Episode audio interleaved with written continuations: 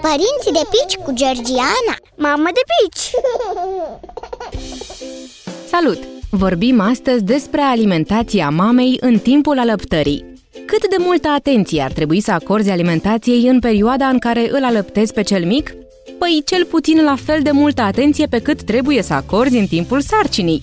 Nu te gândi că te așteaptă regimuri stricte și dulciuri mâncate doar în vis, pentru următoarele luni sau chiar ani. Dieta unei mămici care alăptează nu diferă cu mult de dieta normală, sănătoasă, recomandată de orice nutriționist adică o dietă echilibrată și variată, cu alimente care să-ți ofere toate vitaminele și nutrienții de care aveți nevoie, tu și copilul. Cu alte cuvinte, poți consuma carne, lactate, cereale, fructe și legume, fără junk food, alcool, prăjeli, grăsimi, sucuri și dulciuri, pe cât posibil.